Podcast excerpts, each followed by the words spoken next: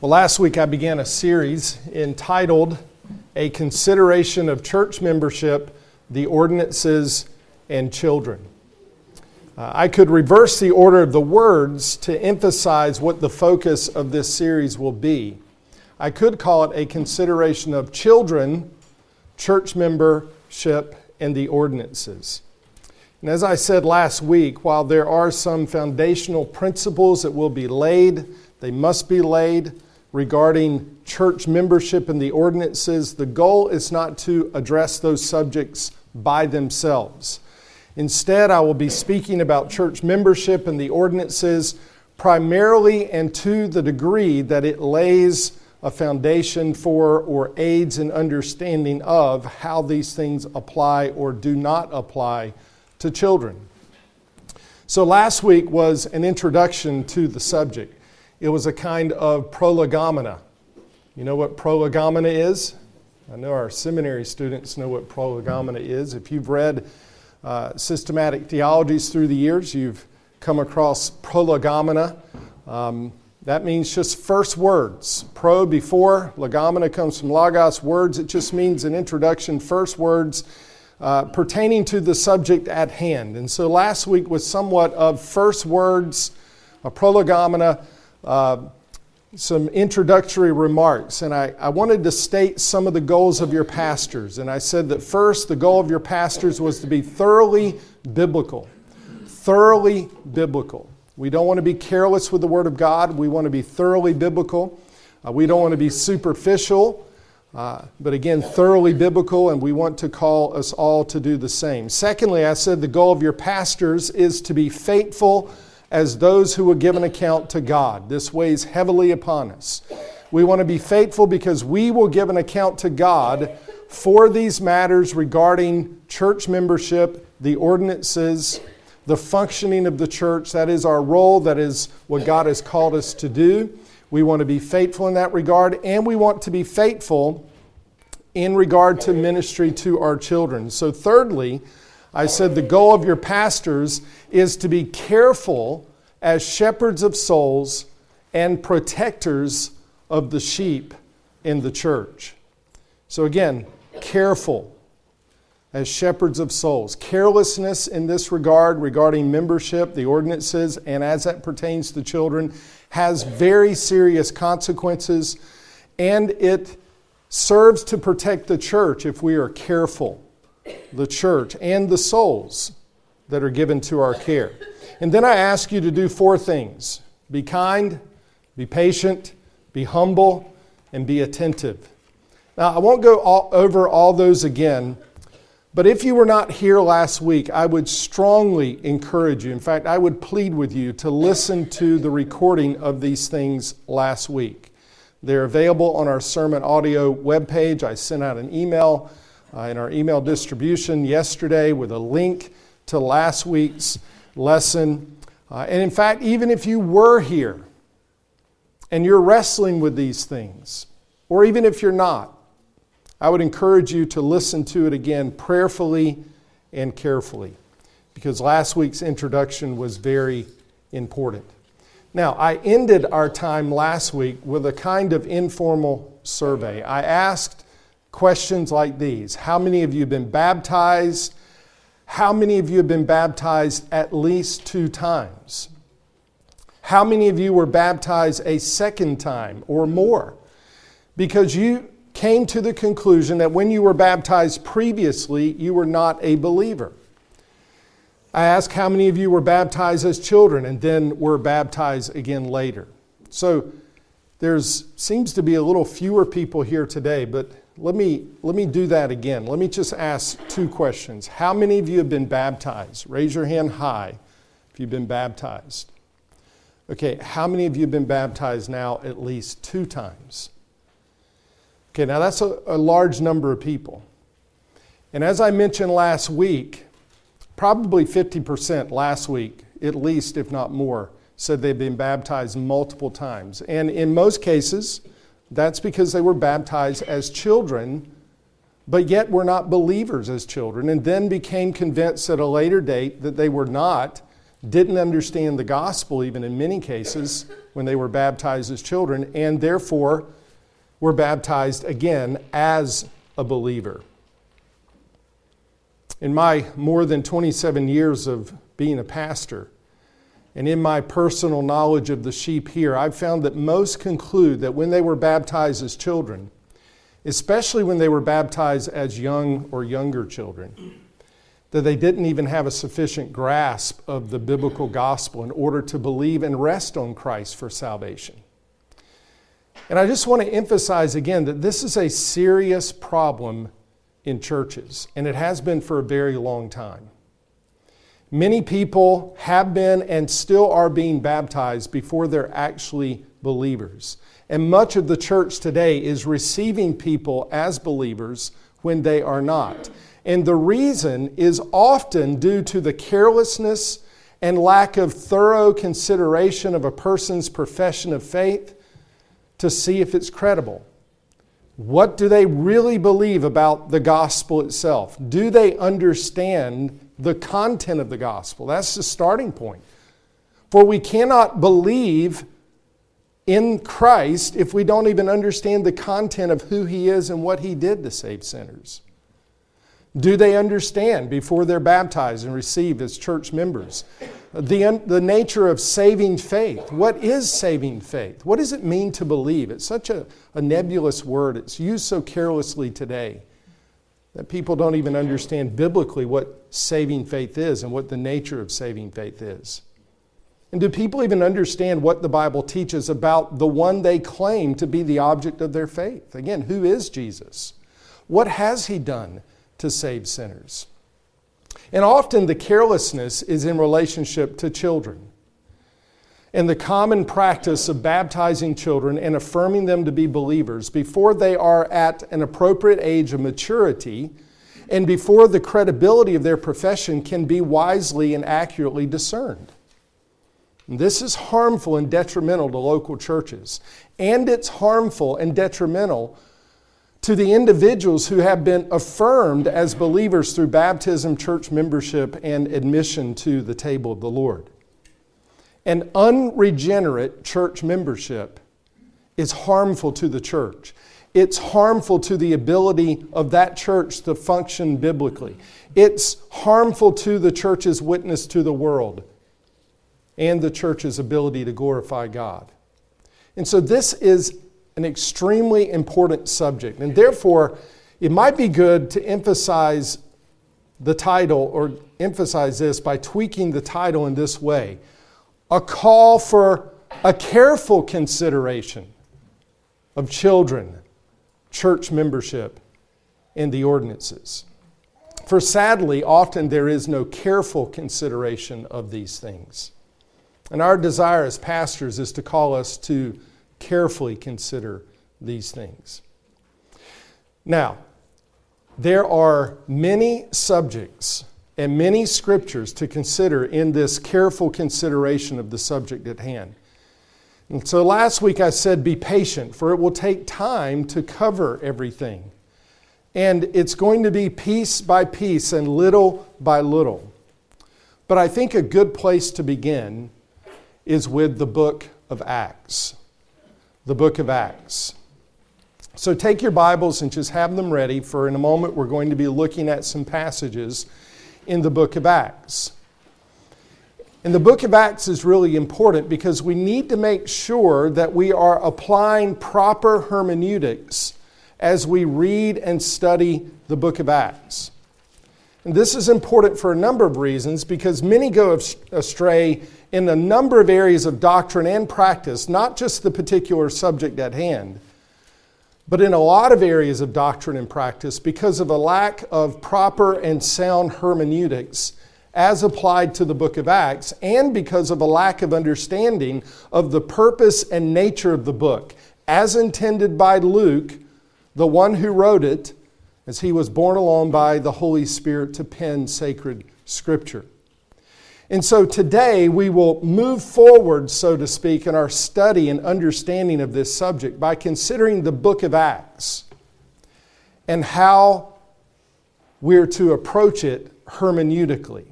So today is largely a hermeneutical lesson as applied to the book of Acts. Because for many who would argue for an immediate uh, baptism upon one's profession of faith, meaning sometimes rather immediate. Some even argue today that it's rather spontaneous on the particular Lord's Day, that it's a call for people to be baptized. And upon their verbal profession of faith, they're literally baptized that day. Some, it's that immediate. And they argue from the book of Acts for that. Or a rather immediate, at least very close from a profession verbally of faith to the waters of baptism, the next Lord's Day, or very soon after, as soon as can be. That argument is typically from the book of Acts. And then there are those who would say, and that should be applied to children. And so we need to have a careful look at the book of Acts and make sure that we're approaching it correctly from a hermeneutical standpoint. So let me allow you to give you a word first about hermeneutics. I assume that word is familiar to you. If you've been here for any period of time, you've heard it in various settings. But the word hermeneutics comes from the Greek word hermeneuo, and it means to interpret. So, hermeneutics is the interpretation of Scripture. It's the study and application of principles and guidelines for the correct interpretation of the author's intended meaning. Biblical hermeneutics includes principles of interpretation related to things like this understanding the historical setting of a passage or a book of the Bible, or the cultural setting of that particular passage or book of the Bible. It includes understanding the context of a passage, that passage in, in its context of that book as a whole, or the immediate context, what comes before it and what comes after it. So, context is important. Hermeneutics also includes doing word studies, understanding the very words that are used, for every word is inspired of God, and understanding the nuances of that word, the particular meaning of that word in its context.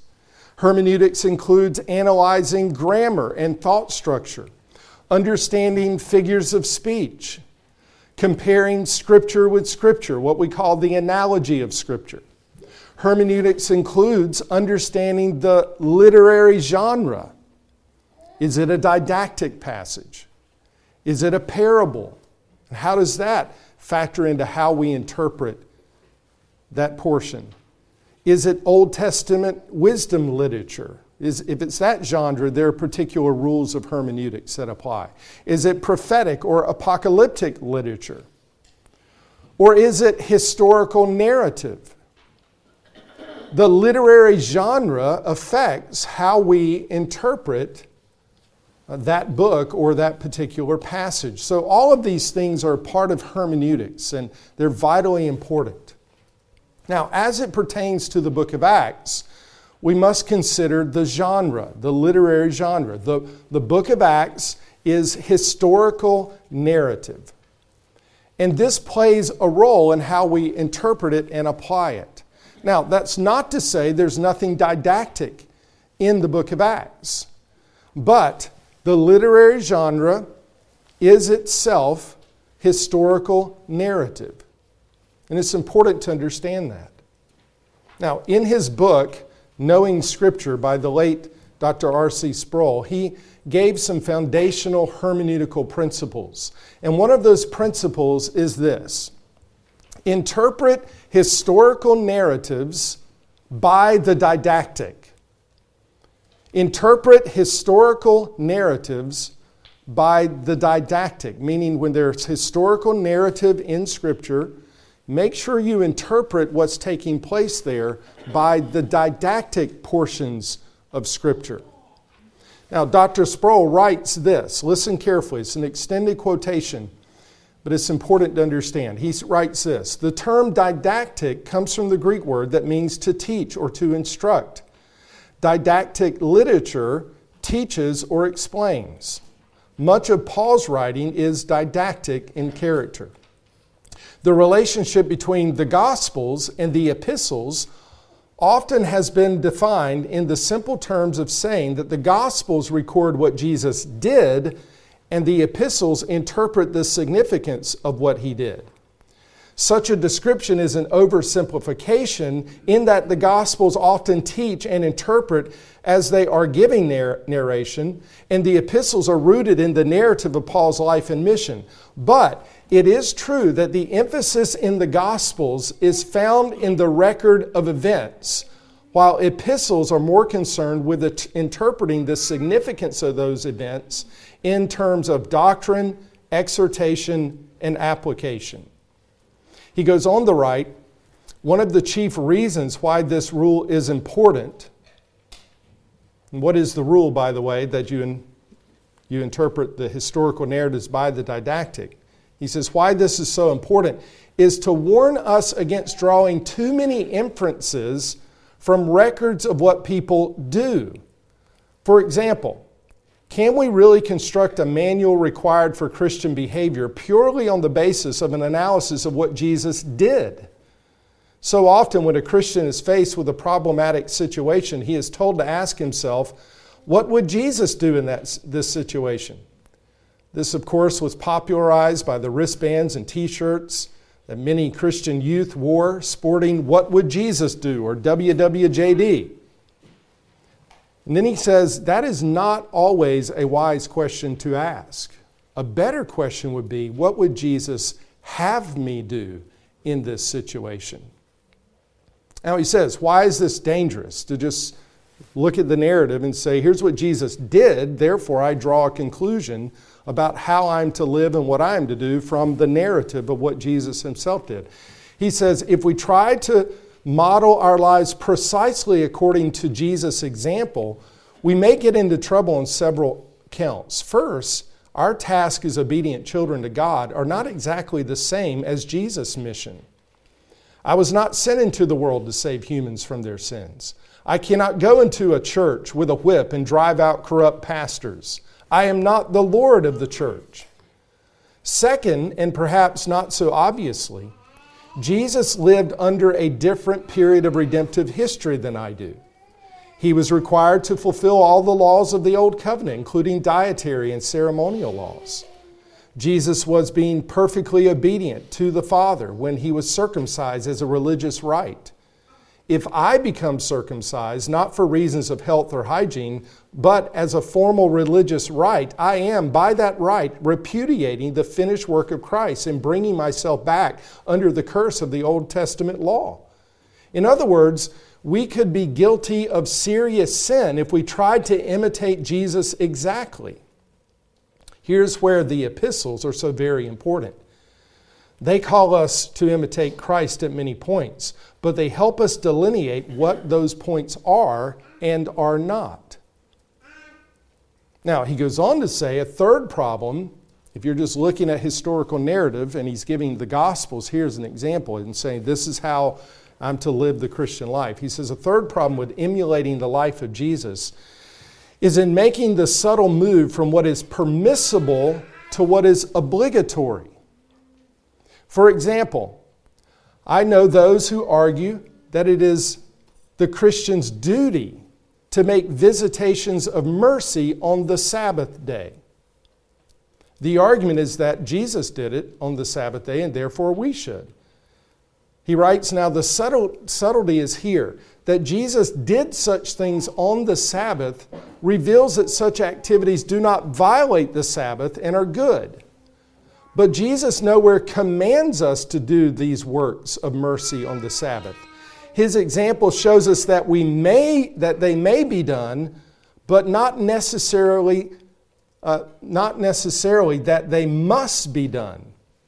He does command us to visit the sick, but nowhere stipulates when that visitation must take place that Jesus remained unmarried. He gives another example, shows that celibacy is good, but his celibacy does not demand that marriage be repudiated, as the epistles make clear. So you can see again how important it is to nuance these things, to, to be very careful not just to say, here's narrative and here's what Jesus did, or here's what uh, the early church did, or here's this, and say, therefore, that's what we must do. So he goes on to say apart from extrapolating points of character and ethics from the narratives, there's also the problem of extracting doctrine.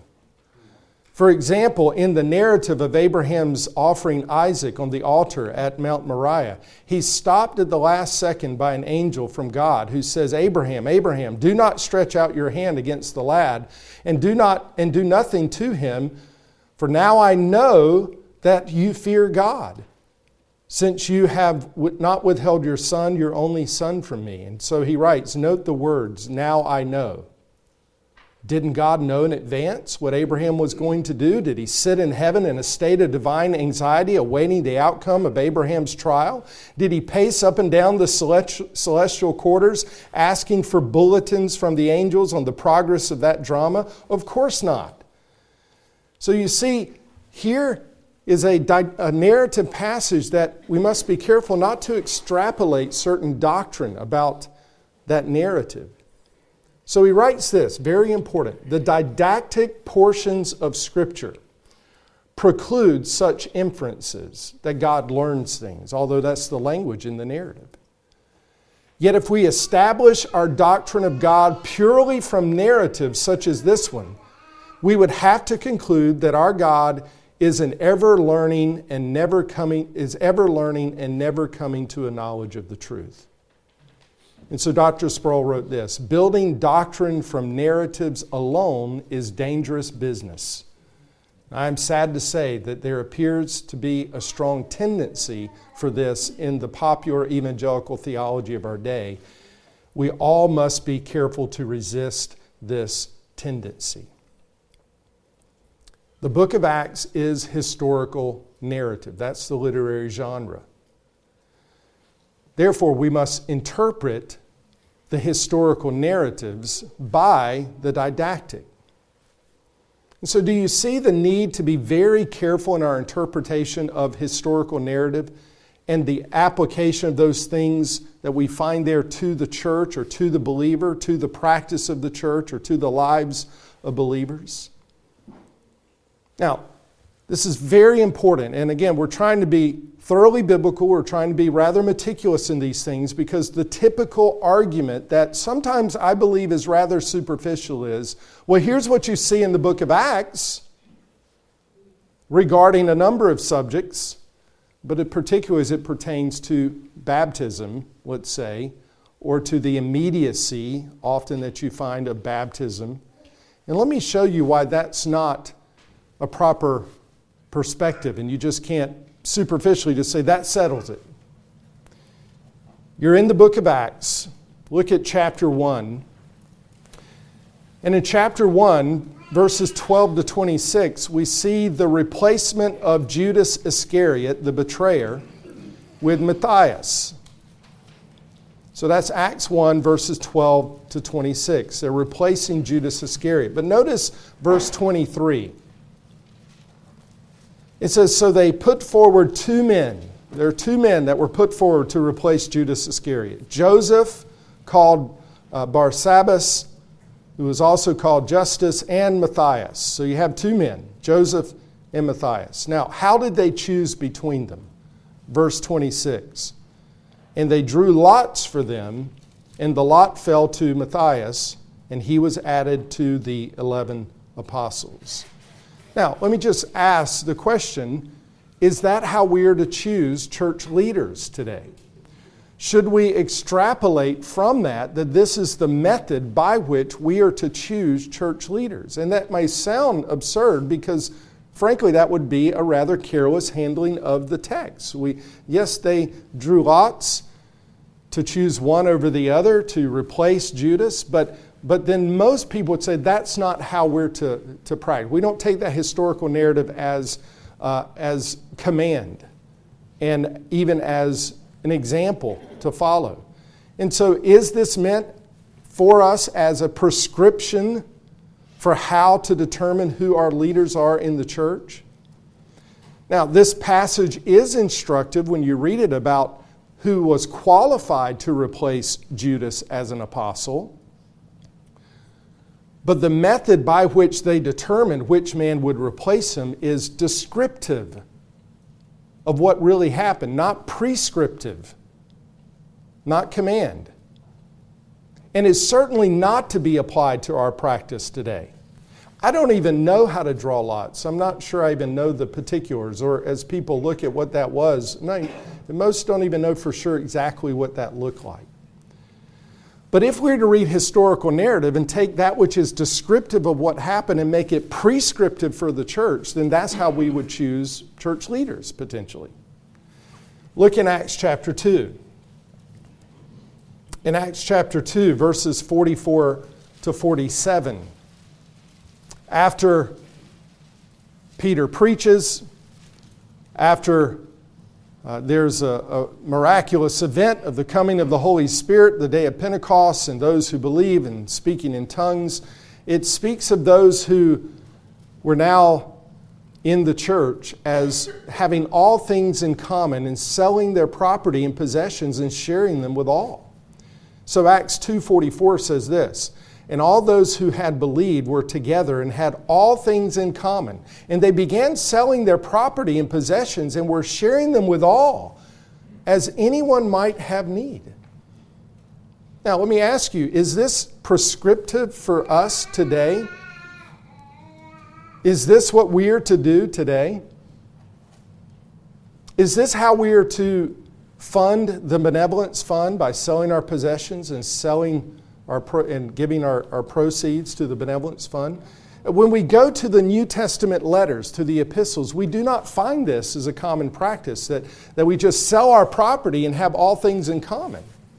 In fact, in 2 Corinthians chapters 8 and 9, you find a record of giving to the poor in various churches in the church in Jerusalem. There's no mention of selling one's possessions and having all things in common. And when you go to Ephesians 4, verse 28, it says, Let him who steals steal no longer, but rather he must labor, performing with his own hands what is good, so that he will have something to share with those who have need. And so we work and we labor and, and we apportion part of that as God provides an abundance to share with those who have need. And then you read in 1 Timothy chapter 5 of providing for widows, those who have need. A husband has died and they have need. And it says this in 1 Timothy 5, verse 8 if anyone does not provide for his own, especially for those of his own household, he's denied the faith and is worse than an unbeliever. So the didactic portion of Scripture would say, well, those in one's own household, uh, children to, to aging parents or a, a widow, or even vice versa, or whatever the situations. You, you provide for your own in the church, but especially in your own household. And then there's teaching, didactic teaching on supporting in the church those who are called widows indeed, who meet certain qualifications. So, my point is this we don't read the book of Acts and determine this is what we're to do. We all need to sell our possessions and have all things in common. That would be poor hermeneutics. That's descriptive of what happened, but it is not prescriptive for the church. We find in the epistles that which is prescriptive and didactic. And also consider Acts 2, verses 46 to 47. It says, Day by day, continuing with one mind in the temple and breaking bread from house to house, they were taking their meals together with gladness and sincerity of heart, praising God and having favor with all the people. And the Lord was adding to their numbers day by day those who were, be, who were being saved. Now, are we to extrapolate from this how often we're to meet? It says they met day by day. How about us meeting day by day? And where did they meet? Well, it says they met in the temple, but also house to house. Are we to extrapolate from this where the church is to meet? Is this a prescription for where the church meets? Is it a prescription for meeting in a central location but also having small groups in homes? That's extrapolating too much. that's trying to extrapolate some practice and doctrine that's simply not meant to be there. And it says that we're breaking bread from house to house. Is breaking bread the Lord's Supper? And if so, is this a prescription for partaking in the Lord's Supper in homes? Uh, do you see what I'm getting at? We can do this throughout the book of Acts. And verse 48 says that the Lord was adding to their number day by day. Is that to be expected now? Some might suggest our philosophy of ministry is wrong, our methods are wrong. And we need to be doing exactly what it says here. And if we did, then we would be seeing people added to our numbers day by day. Look in Acts chapter 6. Acts chapter 6. The beginning of Acts 6 records a a controversy in the early church in which certain widows were being neglected, certain Hellenistic widows, Greek speaking uh, widows were being neglected in the daily serving of food, and there was a priority given to uh, the native Hebrews. And so the, the apostles say at the end of verse 2 it's not desirable for us to neglect the word of God in order to serve tables. Therefore, brethren, select from among you seven men of good reputation, full of the Spirit and of wisdom, whom we may put in charge of this task. But we will devote ourselves to prayer and to the ministry of the word. So the statement found approval with the whole congregation. They chose Stephen, and he goes on to tell all the men there. Um, and they brought them to the apostles after praying. They laid hands on them, and the word of God kept spreading. Verse 7. Um, and so the, the problem was resolved. Now, th- we need to ask the question is this the precursor to the office of deacon? How do, we, how do we determine that? There's actually some word studies you would do. That's another area of hermeneutics. Some would argue there's no mention of the office of deacon, and I would agree in a formal sense, but there are words, verb forms used for the diaconate there and serving and serving tables. But see, this is, you have to look at hermeneutics and what does the rest of Scripture say? Does it come to bear upon this passage? So you'd go to the rest of Scripture. The, the epistles. And here they selected seven men for this task. Must we select seven men for this purpose in our church? If this is the forerunner to the office of deacon, is this a prescription to have seven men serve as deacons? And what about the qualifications? It simply says men of good reputation, full of the Spirit and of wisdom. Now, that's not specific, but if we go to the epistles, we find more specificity in 1 Timothy 3, verses 8 to 13, about the qualifications of a deacon, if indeed this is a precursor to the office of deacon. So you can see how we must go to the didactic passages of Scripture that speak specifically to these matters. And then I could just say, what about speaking in tongues and the miraculous gifts found throughout the book of Acts? In the book of Acts, there were occasions where those who believed spoke in tongues. Is speaking in tongues normative for the church today? Or was there a particular purpose for God working in that way in the early church?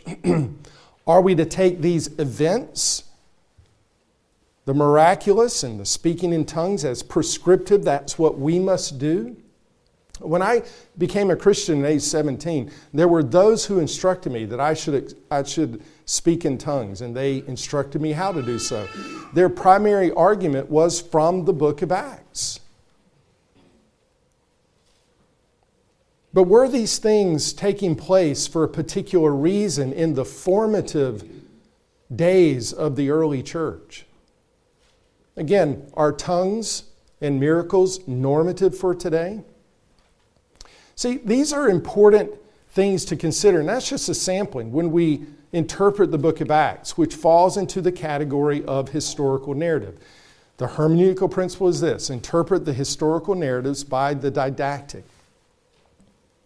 And if we do not take this hermeneutical principle to heart and practice it, if we're not careful, but instead simply take all historical narrative as prescriptive, as if it were didactic and commanded, then we'll end up in a plethora of errors regarding doctrine and practice. Now, let me pause here and define some words. I've been using some words and I want to emphasize them and define them. I've been using words like descriptive and prescriptive, formative and normative. And I, I can add two other words extraordinary and ordinary. Now, let me explain why these words are important as we read the book of Acts. we need to ask whether something we read in the book of Acts is simply descriptive or prescriptive. What do I mean? Descriptive means to describe, and to describe means to give an account in words of something. And that is what Luke, the author of the Gospel of Luke and the book of Acts, is doing. Luke, described by the apostle Paul in Colossians 4:14 as the beloved physician, states something of his reason for writing and his method of writing at the beginning of his gospel, Luke, and in the second writing, the book of Acts. Listen to what he says in Acts chapter 1, verses 1 and 2. The first account I composed, that's the Gospel of Luke, Theophilus, about all that Jesus began to do and teach until the day when he was taken up to heaven, after he had, by the Holy Spirit, given orders to the apostles whom he had chosen. So he calls the Gospel of Luke here the first account. Uh, the word translated account is logos, word. He's given an accounting in words. He's composed it together. And then when you go to the Gospel of Luke, chapter 1, verses 1 to 3, here's what he says about that accounting. Inasmuch as many has under, have undertaken to compile an account of the things accomplished among us, just as they were handed down to us by those from by those who from the beginning were eyewitnesses and servants of the word. It seemed fitting for me as well, listen, having investigated everything carefully from the beginning, to write it out for you in consecutive order, most excellent Theophilus. So again, he's compiling an account of events He's writing that out in consecutive order. He's concerned with detail of the events, and he describes them so we would know with accuracy the events that took place. Not all the events, but events as he's borne along by the Holy Spirit of God, that God, we can say, because it's not just written by man, but it's written of God, wanted in sacred scripture. But the point is, it's a, a compilation, it is an accounting of events. Therefore, it's descriptive. The book of Acts is descriptive. It uses words to give an account of certain things that happen. But not everything that is descriptive is necessarily prescriptive. Now, what does prescriptive mean? The word prescriptive means giving exact rules, directions, or instructions about how you should do something. Another definition is the action of laying down authoritative rules or directions. That's from Webster's dictionary, prescription. Prescription involves telling people what they should do rather than just describing what was done. And much of what Luke writes in his historical narrative is descriptive rather than prescriptive. So be careful not to interpret what is descriptive as prescriptive, what is an account of what happened as if it were instruction of what must be done, as if it were commanded. It's a very important point. And sometimes, if we're not careful, we can say, well, this is prescriptive with no reason other than we want it to be prescriptive. Again, we have to go to the whole of Scripture, the analogy of Scripture, in particular, various didactic passages, and let that bear upon whether the practice in the narrative is normative. So that brings me to two other words not only descriptive and prescriptive, but formative and normative. Formative and normative. Formative means relating to the time when someone or something is starting to develop. So we talk about the formative days of the church. When the church at Pentecost when the Spirit comes and they believe and you see the church in the book of Acts, what you have is very much formative. What you find in the epistles is often then it's formed. Now we have a more specific church polity of Again, elders, apostles are now gone. The, the foundation is passed, or, or at least they're passing as they write the epistles. And they're talking about now what is going to be normative in the days of the church from then on, rather than what is in the formative days. So, formative means that something's starting to develop. And so we have to ask when we read the book of Acts, which is historical narrative descriptive of these days, it, this is formative. Is this normative? Normative means conforming to standards or norms, that which is usual or typical. So the book of Acts is an account of the formative days of the church. The church is developing in various ways. These are not established practice and norms in many areas that we read of in the book of Acts. So, some of what you see in the book of Acts is descriptive of a formative time in the church, and not everything is normative. But let me give you two more words extraordinary and ordinary. There are some extraordinary things taking place in the early days of the church. And some of those extraordinary things were indeed miraculous in nature. God was doing miraculous things in these formative years of the church, and much of it was for the purpose of the unity of the church. For example, this, the miracle of speaking in tongues and its connection with faith and receiving the Holy Spirit, being able to speak in a known language, but not one that was your own language, in connection with conversion served the purpose of demonstrating that God was saving sinners through faith in Christ from both Jews and Gentiles, and that all the redeemed from every tongue, tribe, people, and nation were the one people of God. And so, what you see God doing in these miraculous events and, and the baptism of the Holy Spirit and the connection with tongues was, was often a very visible way of showing that there should not be a church in Samaria and a church in Jerusalem and a church of the Gentiles of Jesus Christ and a church of the Jews in Jesus Christ. No, it's one body.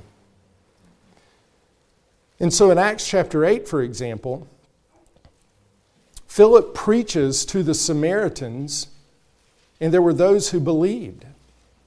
Now you remember the Samaritans were hated by Jews.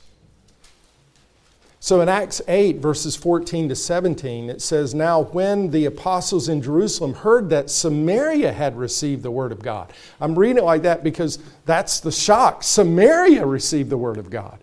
Samaritans, they sent them Peter and John, who came down and prayed for them that they might receive the Holy Spirit.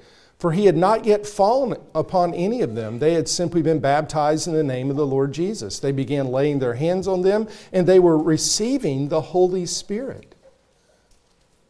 Now, receiving the Holy Spirit after conversion is not normative. We know this from the didactic passages in the epistles in the New Testament. For example, Romans 8, verse 9 You are not in the flesh, but in the Spirit, if indeed the Spirit of God dwells in you. But if anyone does not have the Spirit of Christ, he does not belong to him. That's normative. What we read in the book of Acts of they believed, they were baptized, water baptism in the name of the Lord Jesus, but then they received the Spirit later through the laying on the hands of the apostles. This is formative years of the church in which God is doing something that's not normative in order that the church might be unified. So, what was extraordinary, not normative, was for the unity of the church among those who were before Christ at enmity with one another. Another example is, is Acts chapter 10, where the gospel is preached there to Gentiles. And it says in Acts 10, beginning in verse 44, while Peter was still speaking these words, the Holy Spirit fell upon all those who were listening to the message all the circumcised believers who came with Peter were amazed. So these are the circumcised Jews, circumcised according to the law of Moses. They were amazed. Why? Because the gift of the Holy Spirit had been poured out on the Gentiles also. For they were hearing them speak with tongues and exalting God. Then Peter answered, Surely no one can refuse water for these to be baptized who have received the Holy Spirit just as we did, can he? So he ordered them to be baptized in the name of the Lord Jesus. Then they asked him to stay on for a few days. Now, again, we have this miraculous event of them speaking in tongues after believing, so that it might be shown even to Peter how can we refuse water to them? So you understand, it's very important as you're interpreting Acts to delineate between that which is descriptive and that which is prescriptive, that which is formative and that which is normative, that which is extraordinary and even miraculous in the early days of the church, and that which is the ordinary now. Now, how does this relate to baptism? Well, I'm looking at the clock and saying, My time is up. Um, but, amen. let, me, let me show how this relates to baptism and we'll continue next week and talk about it in more detail. It's important to lay that foundation of understanding how we interpret the book of Acts. When you go to the book of Acts and you begin to look at the records of baptism, there are nine of them. Thousands were baptized that were, are not recorded in Scripture. Only some are recorded. So Luke has a particular purpose for why he's recording what he's recording, even there. So you have these nine accounts of baptism. Some of them, and we'll, we can talk about this more later, some of them were private, some of them were public. Some would be just one, like the Ethiopian eunuch, rather quickly, but some would be among a group of people. Some were public, some were in households. You begin to see it's just narrative of what's taking place. But what I want you to see when it comes to um, first of all, these, these baptisms that are recorded, often there are miraculous things taking place. The Apostle Peter said in Acts chapter 10, as he observed them speaking in tongues miraculously, how can we refuse water for them? Now, if you take that and you pluck that out of Acts and say, let's apply that to today. When someone professes faith in Christ with their words, then what prevents them from being baptized? Let's do it immediately. There's be, we need to draw a distinction between what was happening in Acts. I have never, as a pastor, have someone speak in tongues after they believed on Christ. It's not normative for today.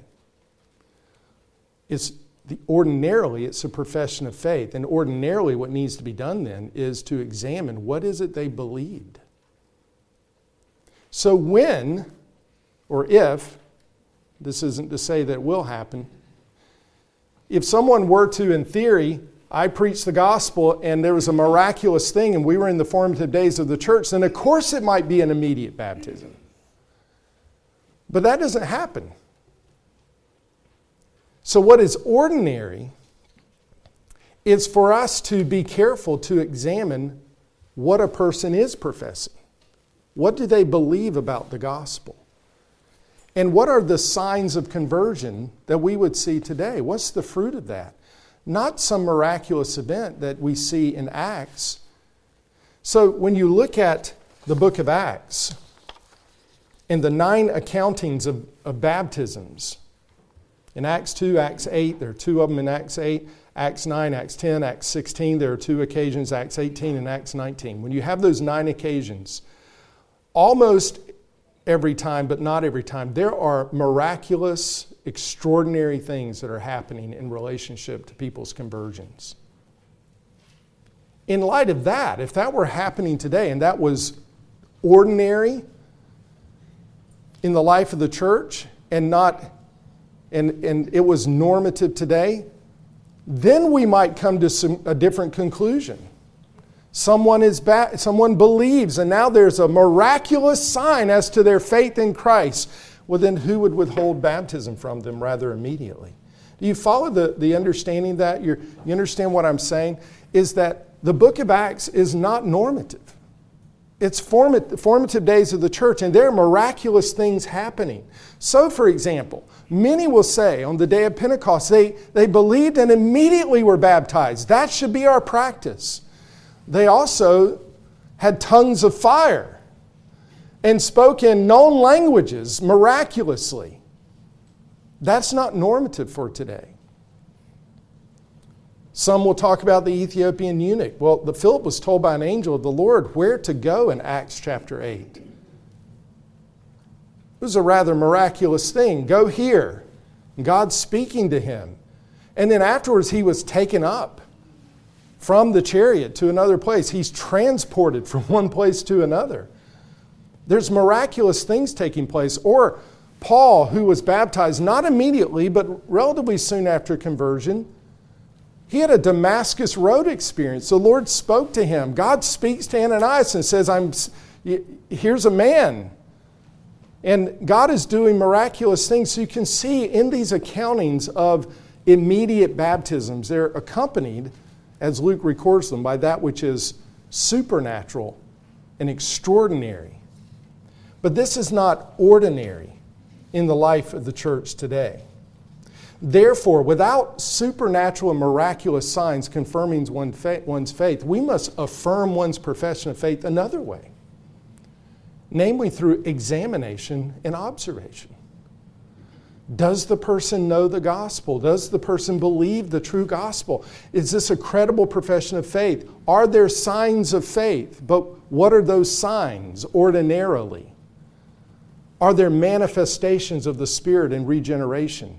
Not a miraculous thing of speaking in tongues and, and that, but, but what, is, what does the Bible say about the signs, so to speak, of regeneration, a person who's been born again?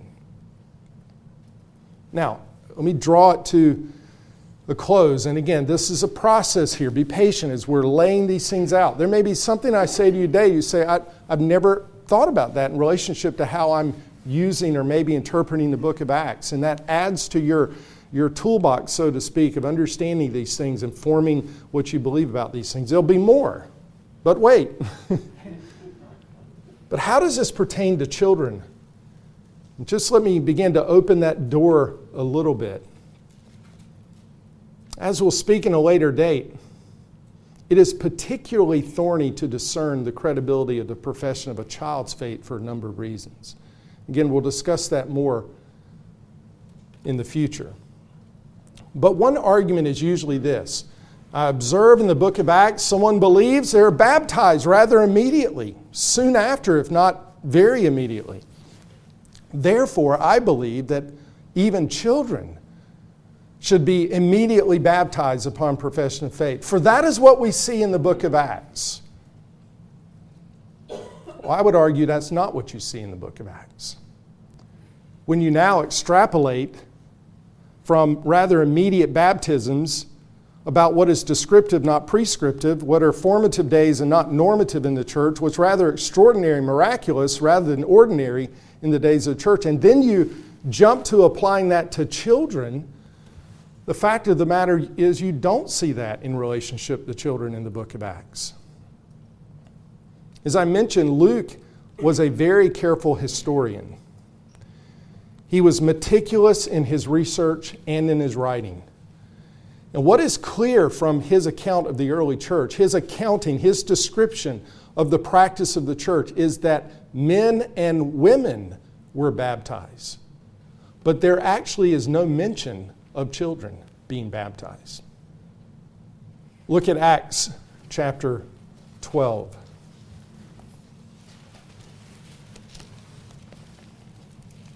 In fact, let me, let me just do this, and it will show you the meticulous nature of Luke's accounting of these things. Let, us actually go back to Acts chapter 5.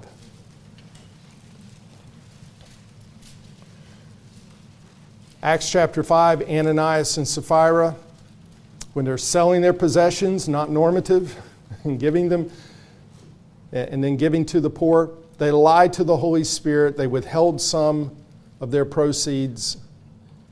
That wasn't the issue. The issue is they were lying about it, and God judged them. By the way, these are not normative. I mean, imagine if this was normative. And when they died, it says, verse 12, at the hands of the apostles, many signs and wonders were taking place among the people. That's not where I want to be. It's verse 10. and immediately she fell at his feet and breathed her last, Sapphira. And the young men came in and found her dead, and they carried her out and buried her beside her husband. He said, What does that have to do with any of this? Notice young men.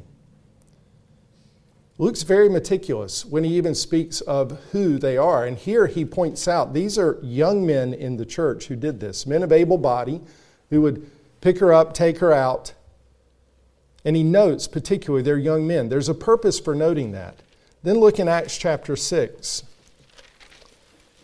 Acts chapter 6, excuse me, Acts chapter 8, I should say. Verse 3. Here's what he notes in his meticulous nature of writing. But Saul began ravaging the church, entering house after house, and dragging off men and women. He would put them in prison. Now, just take note of that because what you see here is that they're men and women they were dragging off. He's very particular about who it is. Young men are the ones that took Sapphira's body. Here, Saul is dragging off men and women, and the words used are for adults, not children. Look in verse 12 of the same chapter. But when they believed Philip preaching the good news about the kingdom in the name of Jesus, they were being baptized. And what does it explicitly say in his observation of who they baptize? Men and women alike. So he's made a distinction in his meticulous, accounting of what took place as he describes it in the practice. He, he's particular about, oh, there are young men who carried off Sapphira's body. And they were men and women, just speaking here of adult men and women, who were put into prison by Saul. And here, as he speaks of those who were baptized, he speaks of those that were baptized as men and women. These are two Greek words that refer specifically to adult men and women. Look in chapter 9, verse 2.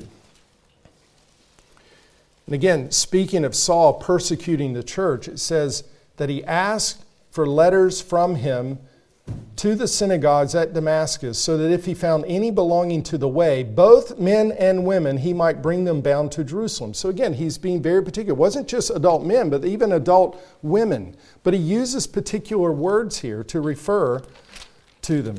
Then in Acts 22, verse 4. Acts 22, verse 4. When Paul is given a testimony after conversion of what he did, he says, I persecuted this way to the death, and putting both men and women into prisons. So, what we find in the book of Acts, that when there was persecution of the church, it was directed toward those who are men and women Luke is being meticulous about who's being persecuted. He's being meticulous about those who are being added to their number. They were men and women. That's Acts 5:14. He says all the more believers there were all the more believers in the Lord, multitudes of men and women constantly added to their number. So, in his meticulous accountings, he describes it. He describes those added to their number were men and women he does not use the word for children. He's using specific words for adult men, adult women, we might say. Now, we can, and we'll talk about this. What, what is this idea of maturity where we would consider someone to be added to our number or being baptized? But he's very meticulous when it comes to people, young men. And when he, he mentions children in Acts, but not in relationship to being added to their number or being baptized. Now, there are those who would say, well, what about the household baptisms? Well, here we embark upon another hermeneutical principle. Is there going to be an argument from silence? Well, it doesn't say there weren't children, so should we assume there were children in the household who believed and were baptized? Well, that's the Paedo Baptist argument. That surely there were children, but that's some pretty shaky hermeneutical ground, we would say. And there's a lot to be said about that whole argument of Paedo Baptist versus Credo Baptist. But that's, that's just one aspect. So we don't want to become like the Paedo Baptist argument, just saying, well, there must have been children in the household, so therefore we're going to extrapolate from that a, a practice of baptizing children, no matter the age, as long as they profess faith in Christ. So, my point is, as we move forward in, in studying this subject, being thoroughly biblical, we have to be careful in our hermeneutics regarding the book of Acts. It will not do, as I said last week, to simply say, well, well, there it seems to be an immediate baptism upon profession of faith. That's what we ought to practice, as immediate as it can be. Let's do it. If there's water available, let's baptize the one who's professed faith in Christ. No, that's descriptive, but you need not ignore the fact that these are formative, even extraordinary days in the early church. And we're not seeing miracles in regard to people's conversions, signs accompanying their profession of faith, that then we would say, This is a work of the Holy Spirit. Let's immediately baptize. And certainly you don't find in the book of Acts, extrapolating from that, that children were baptized. In fact, you argue the opposite. And I think when you look at the rest of the epistles, you'll find the same, or the, the epistles, you'll find the same. When it speaks to who are members of the body of Christ baptized. Does it speak of children or those who reach a certain levelty, level of maturity? So, a lot of questions, I'm sure, that then come from this. But the point is, we have to be accurate in our hermeneutics of the book of Acts. We don't need to be, I'm not trying to equate the two, but understand we don't want to be as careless as the charismatics, just say, well, there it is in Acts. Therefore, we need to do it. No, we need to understand how to interpret the book, book of Acts, what's taking place, what is recorded there, and what it is actually teaching us that we find in the didactic portions of Scripture. So, next week we'll continue as we really continue to add our understanding of these things that it might shape our understanding of children, church membership, and the ordinances. I'll make myself available briefly if you want to come and ask any questions uh, before we prepare ourselves for our morning worship. Let's bow our heads together in prayer. Father, again, we thank you for your word, and we thank you that we have it to read, to study. May we be diligent in our study of your word. May we be careful. May we be, even as you call pastors to be, may we all be workmen and very careful in our study of the scriptures. Lord, for these are weighty matters regarding, again, souls, the church, the ordinances. And so, Father, we pray that as we seek to minister among one another, build up the body, and be what you've called us to be as a church, that we would study thoroughly these things and apply them wisely. And we pray these things in Jesus' name. Amen.